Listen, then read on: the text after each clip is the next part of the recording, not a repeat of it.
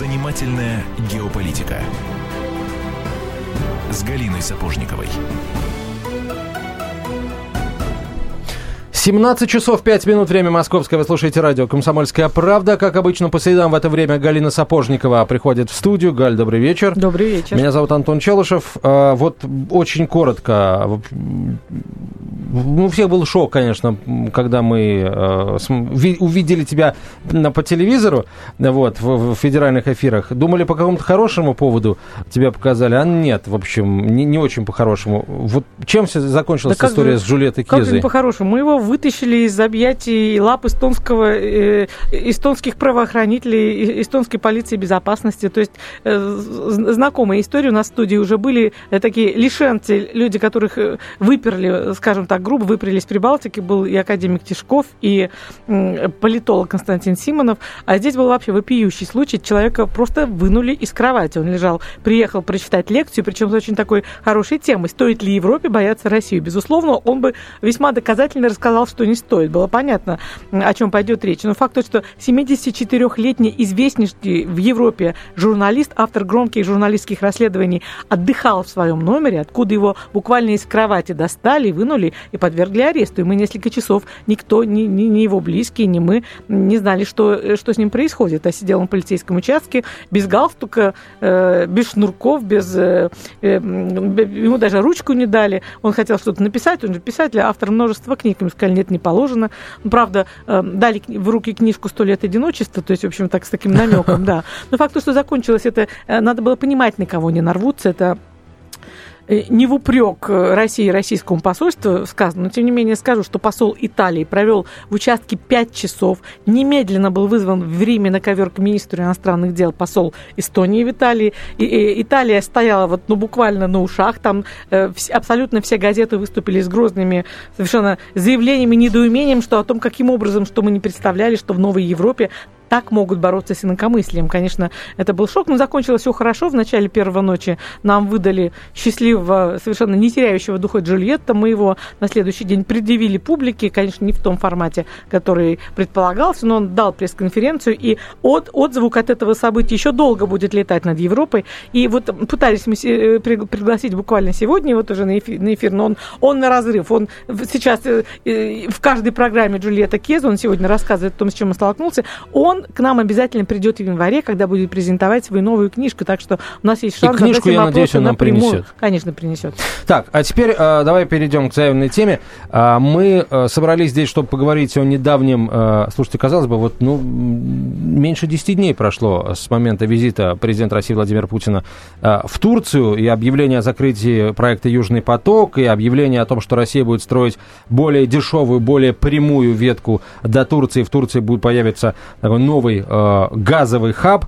А, а столько событий уже произошло после этого, что кажется, что это было достаточно давно. В общем, давайте так, э, хватит преамбул. Э, поприветствуем нашу гостью, руководитель Центра Азии и Ближнего Востока Российского института стратегических исследований Анна Глазова. Здравствуйте, Анна. Здравствуйте.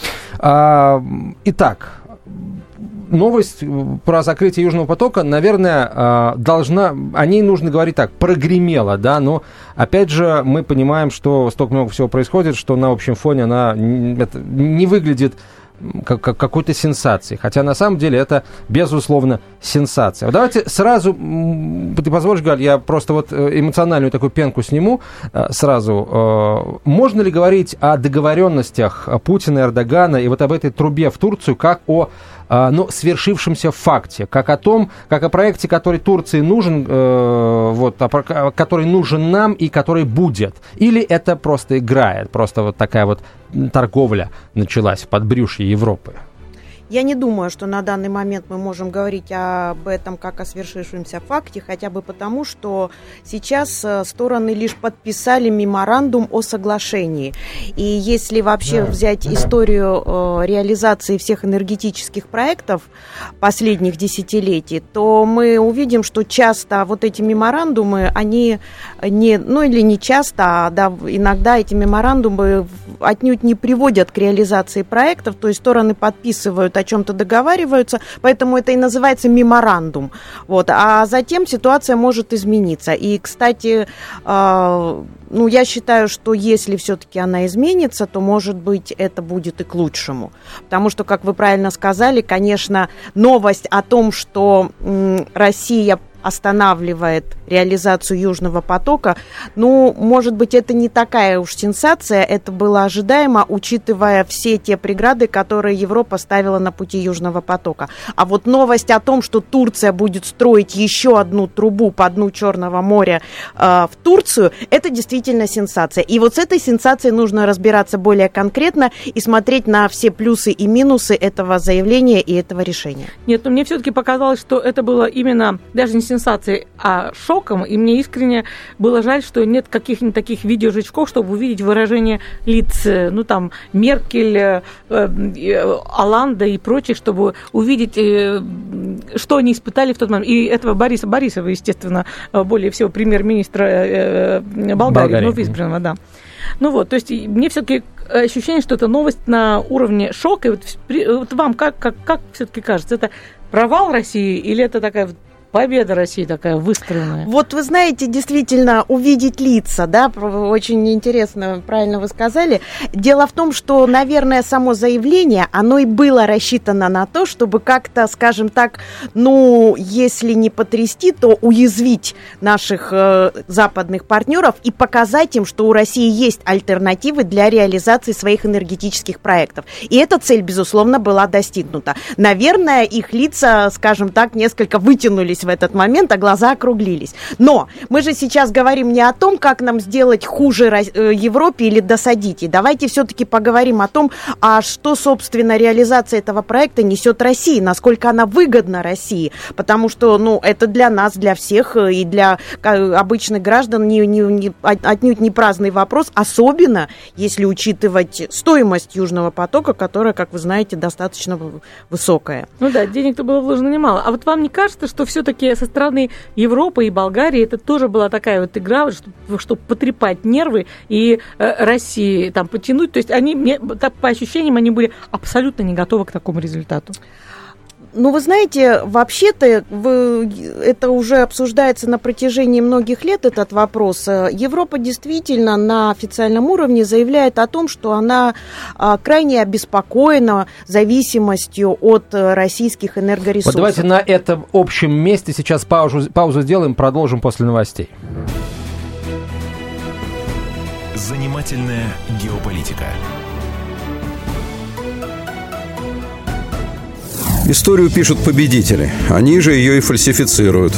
Я Николай Сванидзе. Я расскажу вам, как все происходило на самом деле. Я выбрал самые яркие и важные исторические события года, а также вроде бы незаметные, но значимые факты, которые оказали влияние на ход истории. Один год из жизни России глазами ее жителей. Документальный сериал «Исторические хроники» с Николаем Сванидзе – Слушайте на радио «Комсомольская правда».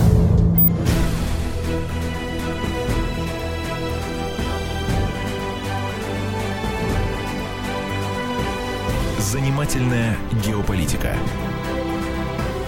с Галиной Сапожниковой. 17.17 мы продолжаем. Галина Сапожникова, Антон Челышев и наш гость Анна Глазова, руководитель э, Центра Азии и Ближнего Востока Российского института стратегических исследований. Э, на каких-то общеевропейских вещах мы остановились э, в плане реакции там на желание России диверсифицировать э, Европы. Вот, скажем так, не, не, именно России. Ну, Европа традиционно говорит о диверсификации источников поставок, Россия говорит о желании избавиться от э, зависимости от украинского транзита. Да, но дело в том, что если возвращаться к тому, о чем мы говорили, Европа, то действительно они об этом говорят уже на протяжении многих лет, и, собственно, они и действуют в этом направлении. И при принятый э, энер... третий энергопакет европейский, он, конечно, а, в большей степени направлен именно на то, чтобы остановить российские компании и не дать им а, работать на европейском рынке. Вот. Что касается России, то, конечно, для России тоже важна, важна диверсификация, а главное для России России важно избавиться от тех маршрутов транспортировки газа, которые, скажем, кажутся ей ненадежными.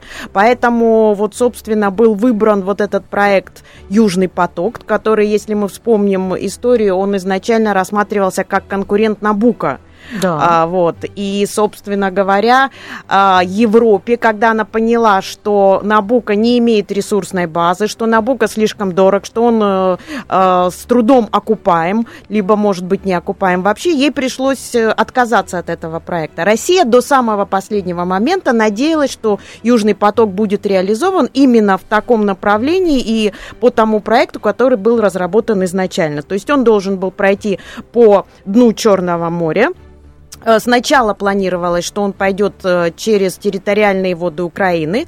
Затем из-за занятой неконструктивной позиции Украины э, был подписан договор с Турцией. Кстати говоря, наверное, следует заметить в этом контексте, что когда были достигнуты договоренности с Турцией, турки выжали из этого, в общем, по максимуму все, что могли. То есть они, во-первых, настояли на том, чтобы Россия снизила а, с условия процент по условиям а, поставок газа take or pay, то есть э, это э, международное соглашение, согласно которому Турция должна заплатить за весь объем законтрактованного газа, даже если она она впоследствии не, весь его не выберет. Вот, то есть мы снизили его до 75%. Вот. Затем был ряд других условий к России, в том числе и по снижению газа, а, для того, чтобы дать это разрешение на прокладку трубы, которая, собственно, Турции ничего не стоила. Теперь ситуация кардинально изменилась. А, теперь труба пойдет не по дну Черного моря, а она уже выйдет непосредственно на территории Турции. И целый ряд экспертов в связи с этим заявляют, что, собственно, мы даем тем самым самым э, газовый вентиль в руки Турции, который она сможет использовать в своих интересах. Вот вопрос, наверное, заключается в том, насколько правомерны такие опасения, то есть э, э, насколько мы уже становимся зависимы от Турции, да? Ну, я читала такие прогнозы, что вот если когда нас аккумулирует в своем хабе на границе весь этот газ, она будет торговать уже без российских и не учитывая российские интересы. Ведь вы смотрите, что происходит. Действительно, во-первых, э, у нас получается с Турцией такие интересные отношения. Никогда, скажем, потребитель газа зависит от поставщика. Вот то, о чем европейцы кричат, да, у них слишком большая зависимость от России. Турция на официальном уровне никогда не заявляла, что она слишком сильно зависит от российских энергоресурсов. Хотя реально она потребляет более 60% газа. Ее зависимость от российского газа очень большая. На официальном уровне все прекрасно. Но, может быть, потому что проблем не было? Проблем не было, конечно, Россия весьма надежный поставщик. Да у нас Но, с кем не, не было, заявляя официально, она при этом все эти годы реально делала все для того, чтобы диверсифицировать поставки. И надо сказать, что ей это удалось на славу. То есть сейчас Турция действительно может выбирать а, различные маршруты и различные постав, различных поставщиков из разных регионов, которые лежат по соседству с ней. И она реально превратилась уже сейчас на данный момент а, в энергетический хаб. Это очень серьезная победа, я считаю, и правильная политика турецкого руководства, потому что это дает Турции как экономические преимущества. Она может торговаться по цене газа, она может получать плату за транзит, даже перепродавать часть газа, которую она покупает у других стран, уже на европейский рынок. Плюс это геополитические преимущества, например, для того, чтобы торговаться с Евросоюзом, там, ну, например, о вступлении в ЕС и так далее. Кстати, европейцы ее в этом упрекали, когда она дала согласие согласия на то, чтобы Южный поток проложить. Ну, вот я как раз хотела спросить, как вы считаете, насколько на этом турецком решении сказались ее обиды? Ведь она стоит в очередь в ЕС, я не помню, с какого, 61 -го года, или поправьте меня, стоит и стоит, и стоит, и стоит, и, в принципе, э, ее туда и не возьмут никогда, судя по всему. На турецком решении сказались изначально обиды, когда вообще Турция несколько лет назад дала разрешение на то, чтобы проложить Южный поток через свою, по своим территориальным водам. Вот тогда европейцы европейцы, реально европейские аналитики говорили о том, что тем самым, во-первых, Турция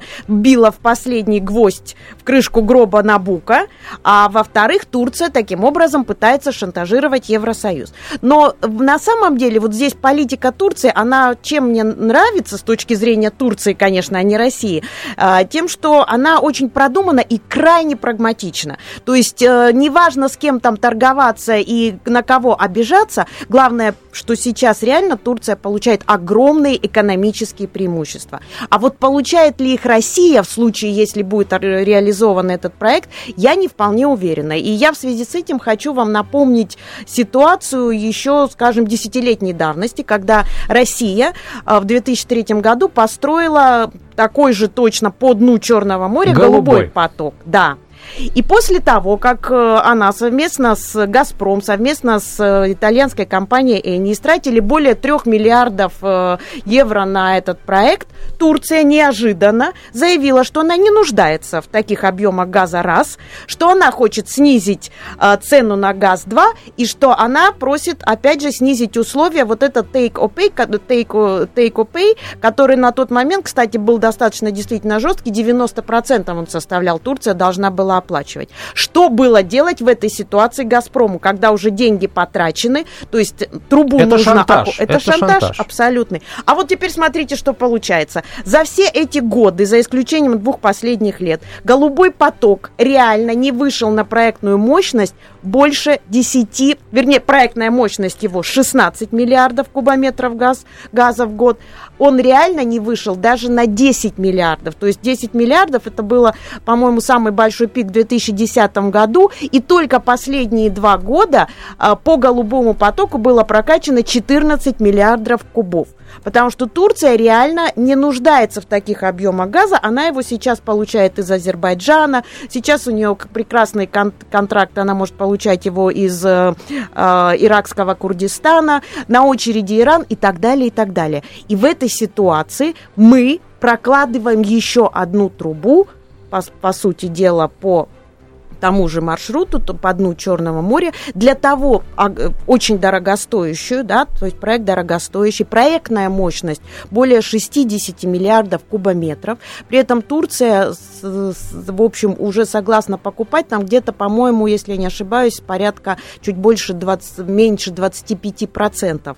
То есть, э, да, она готова их покупать. И то не факт, что она их купит. Вопрос, а куда девать остальной газ, будет ли он вообще востребован и захочет ли Европа покупать газ уже дальше, по, который пройдет через территорию Турции, в Греции или куда-то в другие страны.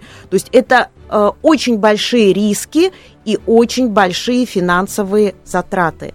Да, мы сказали, мы уже потратили 5 миллиардов долларов. Они уже затрачены, деньги у нас были. Сейчас с условием той ситуации, которая складывается в стране, я не хочу нагнетать э, краски, но э, понимаете, что ситуация непростая, и, наверное, в, ближайшем, ближайшее время она вряд ли улучшится. Скорее, будет только ухудшаться. Так вот, такие дорогостоящие проекты, мне кажется, они, конечно, должны быть очень тщательно просчитаны. А вот я о другом думаю. Я все-таки, в отличие от вас, несмотря ни на что, оптимист и верю, что все у нас когда-нибудь будет хорошо. Вот я вот о чем думаю. Эм, я вспоминаю, как я была в мае в командировке в Венгрии, и как раз в эти дни там обсуждали, что, по-моему, Байден залетел в эм, Болгарию, на полтора часа встретился с тамошним руководством, после чего Болгария стала э, уперлась рогом и стала чинить какие-то козни вот этому Южному потоку. И Венгрии говорили, нет, ну ты посмотри, что делают, вот что делают, вот как они нас подставляют. Безумно жаль сербов, к тому же. Венгры гадали, ну что такое могли сказать тогда болгарам, что вот они настолько, настолько изменили свою позицию. Наши исторические братья вообще, которые обязаны нам многим. Так вот, где гарантия, как вы думаете, в чем мой вопрос, где гарантия, что также не надавит на Турцию, а ведь есть возможность на нее надавить, что вот это вот вся такая игра, словесные перепалки, некая интрига, а вот прилетит какой-нибудь такой же там Байден или Хиллари Клинтон, приведет пару часов с Эрдоганом, и ситуация опять В общем, опять насколько Турция сгибабельна, будем говорить так, э, неологизм придумали только что в прямом эфире, а другие неологизмы э, будем придумывать э, уже через несколько минут после короткой рекламы и выпуска новостей. Друзья, говорим о, об энергетическом газовом будущем России и Турции. Занимательная геополитика. Темы, о которых говорят. Небанальные точки зрения, мнения и факты. А еще хорошая провокация. Губин Live. Каждый вторник, четверг и пятницу после шести вечера по московскому времени на радио «Комсомольская правда».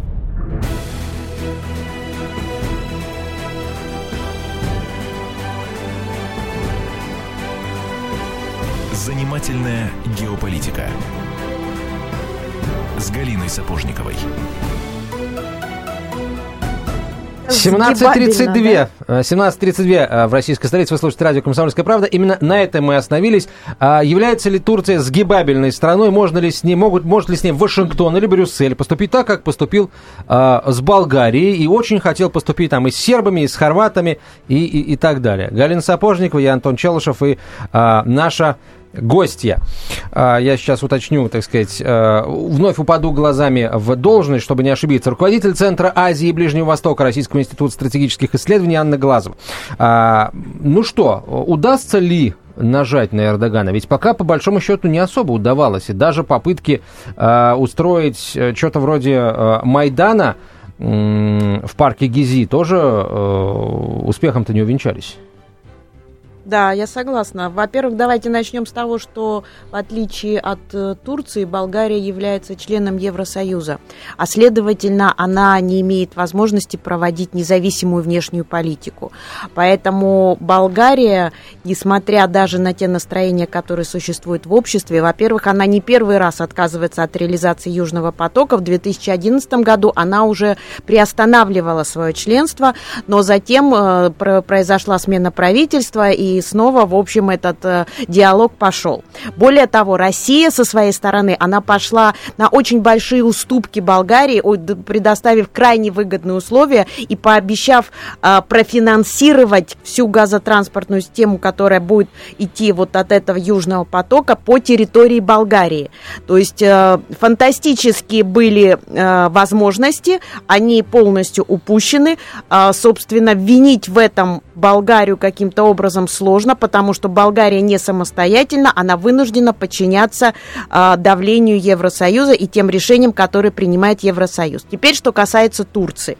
А если мы посмотрим на политику, которую проводит э, правительство э, на протяжении последних лет, может, даже последнего десятилетия, а, сначала под руководством премьер-министра Эрдогана, а теперь уже президента Эрдогана, то мы увидим, что, собственно, эта политика становится все более и более независимой от влияния как Вашингтона, так и Брюсселя. И все последние шаги внешнеполитические, которые делает Турция, они явно демонстрируют это незави- эту независимость. И, конечно, здесь речь идет не только о Южном потоке, но и о позиции Турции по поводу ситуации на Ближнем Востоке, о позиции Турции по поводу, скажем, э, нежелания присоединиться к антитеррористической коалиции против э, исламского государства и так далее, и так далее. Этот список можно продолжать, что, конечно, безусловно, вызывает очень большое недовольство и попытки давления на руководство Турции со стороны, в первую очередь, США. Но другой вопрос, насколько они могут быть эффективными, и в данном случае, скажем, если США попытается надавить на Турцию а, в плане строительства Южного потока, я очень сильно сомневаюсь, что турецкое руководство каким-то образом прислушается к этим рекомендациям. У американцев должен быть очень сильный козырь, которого на данный момент у них нет, для того, чтобы заставить Турцию отказаться от реализации этого проекта. В первую очередь, потому что, как я уже говорила, турецкое руководство проводит крайне прагматичную позицию. Турции, безусловно, реализация этого проекта очень выгодна. Турция ничего не теряет, только приобретает. Вообще, как интересно, у нас перекроился мир. Давно ли, кажется, вот э, идея славянского братства, она была просто неоспорима. А Турция у нас вообще была нашим таким, ну, стратегическим противником. По крайней мере, страна, с, с которой Россия вела исторические войны. И, в принципе, именно в тот год, когда, ну, мне кажется, все-таки при том, что Турция вела себя весьма холодно и деликатно эм, во время наших э, весенних событий. Тем не менее, в общем-то, в глубине души там что-то по сердцу-то ее царапало. То, что, значит, вот Крым-то теперь наш. Деликатно-деликатно я уводила, в конце концов закончила таким, таким по сути, слоганом. Да? Вот э, Скажите, как вот просто ва- э, ваше мнение? У нас еще эм, эта мозаики еще много раз у нас как калейдоскопе пере, перемешается, мозаика мира. Я думаю, что она, наверное, будет перемешиваться еще не раз, но в конце концов, я надеюсь, все вернется на круги своя и как-то а, станет более, ну, реальным, что ли, то есть вот то, что называется реальная политика. Во-первых, вот что касается Болгарии и всех этих народов, да, это действительно наши братья, которых мы защищали и проливали за них кровь. И вы знаете, в конце 19 века это война, где погибло огромное количество русских солдат а, для освобождения братского народа. Болгары это помнят, болгары это знают. И на э, уровне отношений между народами э, все эти связи, они сохранились, они есть, и они никуда не исчезнут. Помнят, знают, но третий раз за век предают. Ну разве не так? Предают не они. Дело в том, что э, в силу обстоятельств, да, действительно, болгарское руководство, оно, скажем так, не отражает настроение болгарского народа. Но согласитесь, это, собственно, наверное, было не раз бывало в истории не только Болгарии. Поэтому я думаю, что действительно здесь э, все в конце концов э, выровняется в том плане, что Болгария сможет наконец выбрать то правительство, это руководство, которое будет отражать интересы народа, как в политике, так и в экономике. Вот. А что касается Турции, то да, я согласна, здесь совершенно интересные отношения, вот двусторонние отношения с Россией, потому что вы правильно сказали, на протяжении прошлых веков, за последние, там, если брать э, вот прошлых 500 лет Турция практически непрерывно воевала с Россией. И сейчас, если вы заметили, когда э, Путин встречается с Эрдоганом, подписываются интереснейшие, совершенно фантастические прорывные проекты, никто никогда не говорит о том, что между Россией и Турцией существуют какие-то братские связи. Нет, это построено на прагматизме и на сотрудничестве в интересах обоих государств. И мне кажется, это очень важный посыл. Да, но это все замечательно говорить о, о турецком прагматизме. Вы сегодня весьма справедливо отвесили, отвесили массу комплиментов, но эти там еще есть такой момент, как восточный такой фактор, да. Я расскажу одну маленькую историю. Я занимаюсь яхтингом и очень часто на яхте хожу по Турции. И вот однажды мы сидим в какой-то компании, расслабленной в яхт-клубе, и один из нас говорит, слушайте, как же классно, может купить здесь квартиру в Турции и жить с видом на море, и такой прекрасный климат, и люди какие замечательные. И вдруг э, один э, турок, тоже яхтсмен, адвокат, у него русская жена, он прекрасно говорит по-русски, говорит, не надо, пожалуйста, купите лучше яхту. Не надо покупать у нас недвижимостью. Как? Почему? Мы замечательный народ, мы прекрасный народ. Но мы однажды вас возьмем и зарежем. А на яхте можно уплыть. Анна, смейтесь, я ни в коем случае не хочу обидеть турков. Мы все хохотали, а потом замерли. Но вот такая вот, вот есть ощущение, что есть, они сами понимают, что есть некая кнопка, которой их можно завести, и последствия могут быть абсолютно непредсказуемы. Что вы об этом думаете? Вы знаете, а ведь э, вот тех отношениях, которые мы сейчас развиваем с Турцией, как на политическом, так и на экономическом уровне, мы ведь совершенно действительно ничем не рискуем. То есть, как я сказала, они абсолютно прагматичны, и они действительно служат э, интересам обоих государств. То есть, э, вот все экономические договоренности, которые у нас есть на данный момент, ну, возьмем даже ту же сферу энергетики, да, мы ведь с нее начали, программа этому посвящена. То есть, Россия продает Турции э, более, Турция за зависит от России более чем на 60% от российского газа. Да? А в торговом балансе э, между двумя странами а, сальдо, собственно, складывается отрицательное по отношению к Турции, положительное в отношении России. Турецкое руководство это, конечно, беспокоит, они стараются как-то этот дисбаланс постепенно убрать.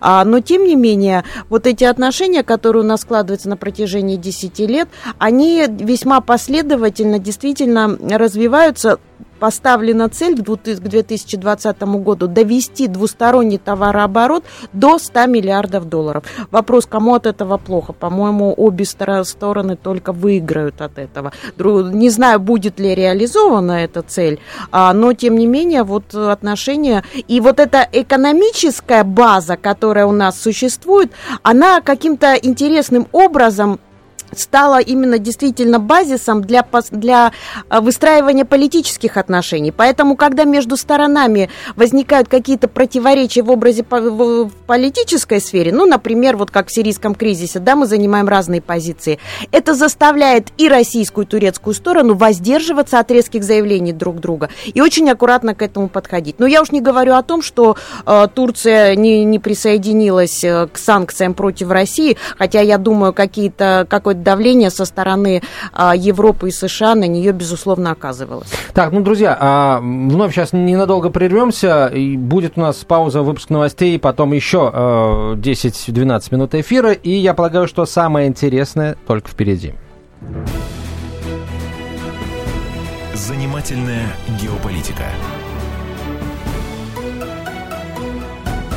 Каждую субботу с 16 до 17 часов на радиостанции «Комсомольская правда» я, Леонид Альшанский, почетный адвокат России, веду передачу «Народный адвокат» и отвечаю на ваши вопросы по проблемам административного права, ГАИ, таможенник, пограничник, гражданского права, дачной амнистии, земельных отношений, обманы страховых компаний. Обо всем этом вы услышите в наших передачах каждую субботу с 16 до 17 часов.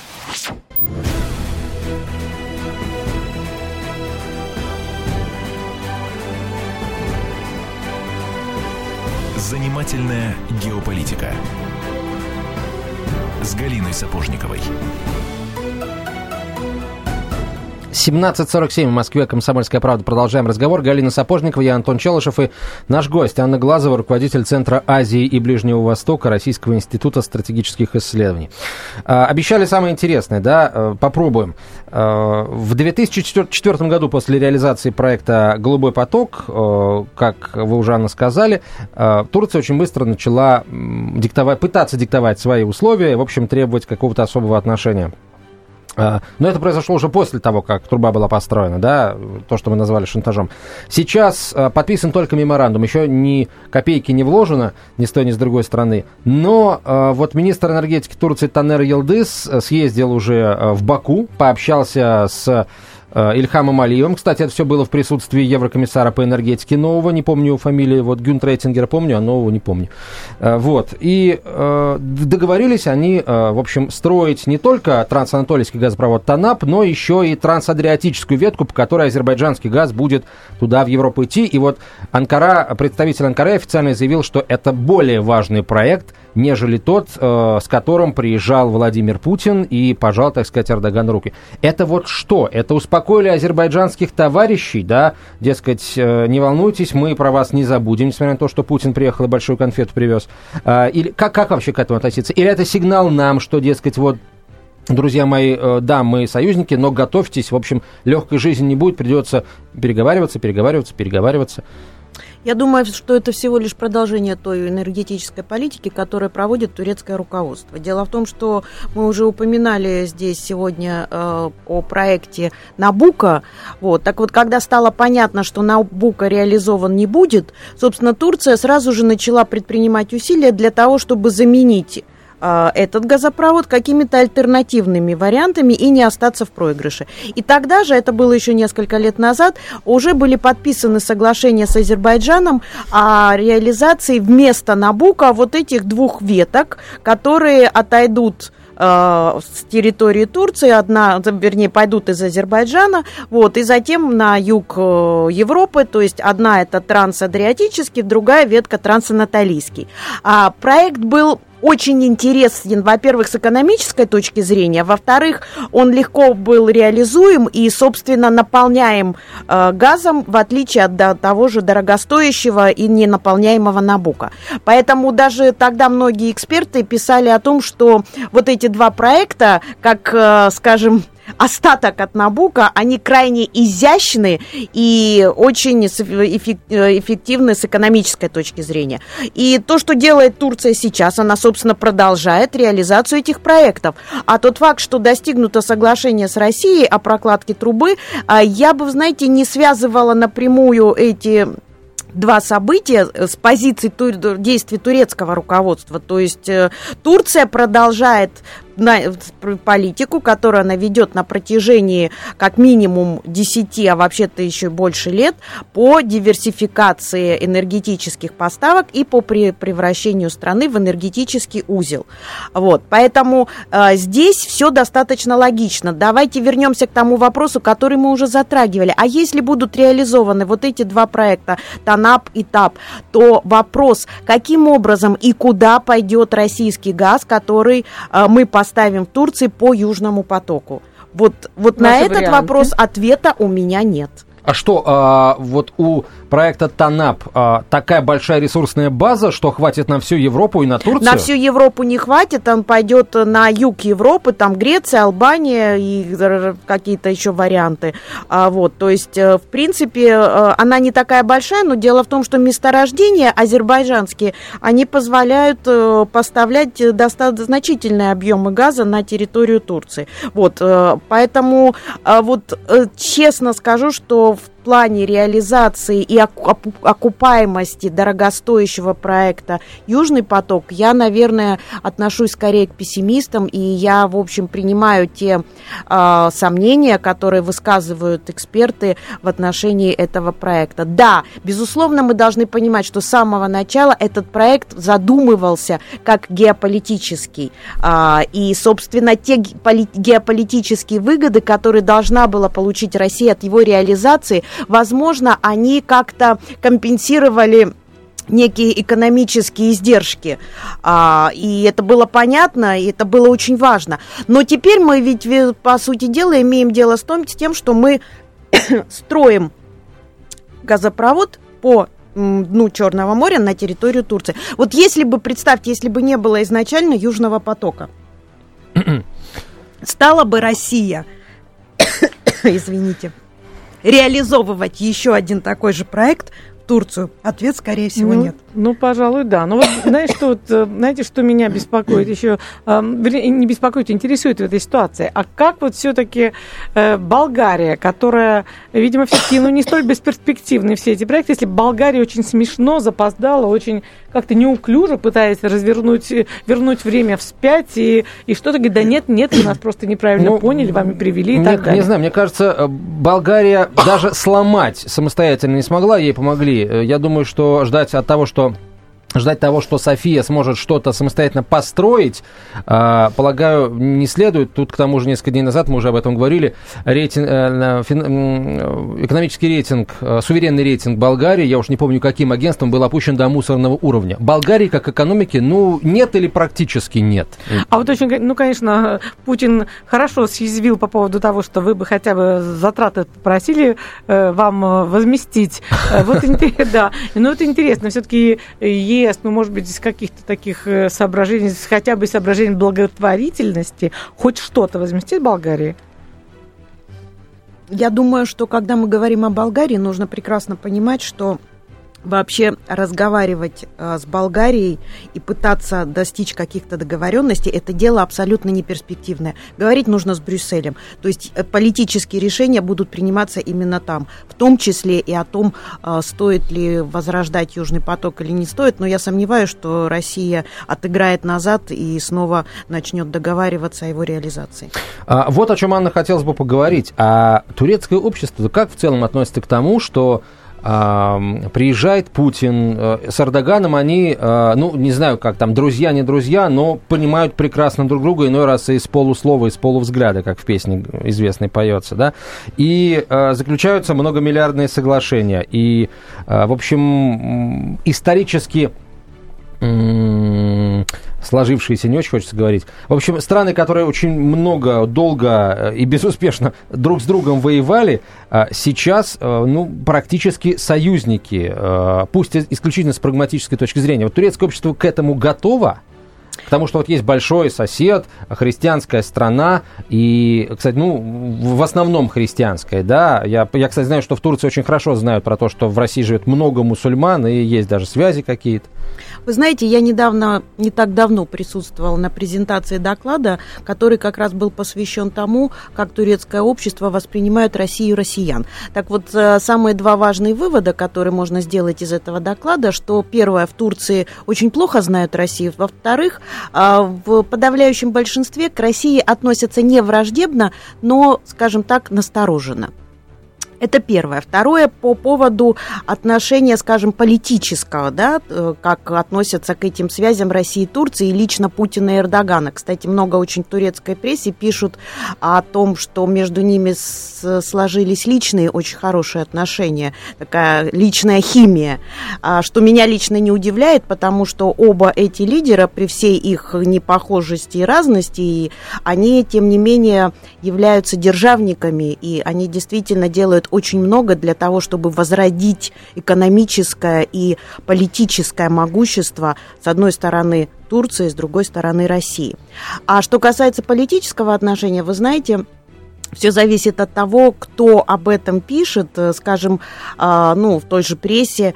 Либо это сторонники Эрдогана, сторонники нынешней правящей партии справедливости и России, либо это оппозиционные силы. У нас меньше минут до конца эфира. А, короткий вопрос. А, какое событие, на ваш взгляд, должно быть, э, стать таким маркером и показать, вот проекту быть или проекту не быть, и там вернемся к Южному потоку или еще к чему-то? Вот э, каких новостей ждать? Хотя бы В ближайшее время, я думаю, что мы не будем ждать никаких новостей, потому что правительство возьмет паузу э, и будет думать о том, как дальше действовать в этом направлении. Что ж, спасибо вам большое. Получилось, мне кажется, неплохо, интересно. Я полагаю, что мы этот разговор обязательно продолжим. Анна Глазова, глава Центра Азии и Ближнего Востока Российского института стратегических исследований. Галина Сапожникова, обозреватель «Комсомольской правды». Меня зовут Антон Челышев. До встречи через неделю. До свидания. Полная картина происходящего у вас в кармане. Установите на свой смартфон приложение «Радио Комсомольская правда». Слушайте в любой точке мира. Актуальные новости, эксклюзивные интервью, профессиональные комментарии. Удобное приложение для важной информации. Доступны версии для iOS и Android. Радио «Комсомольская правда». В вашем мобильном.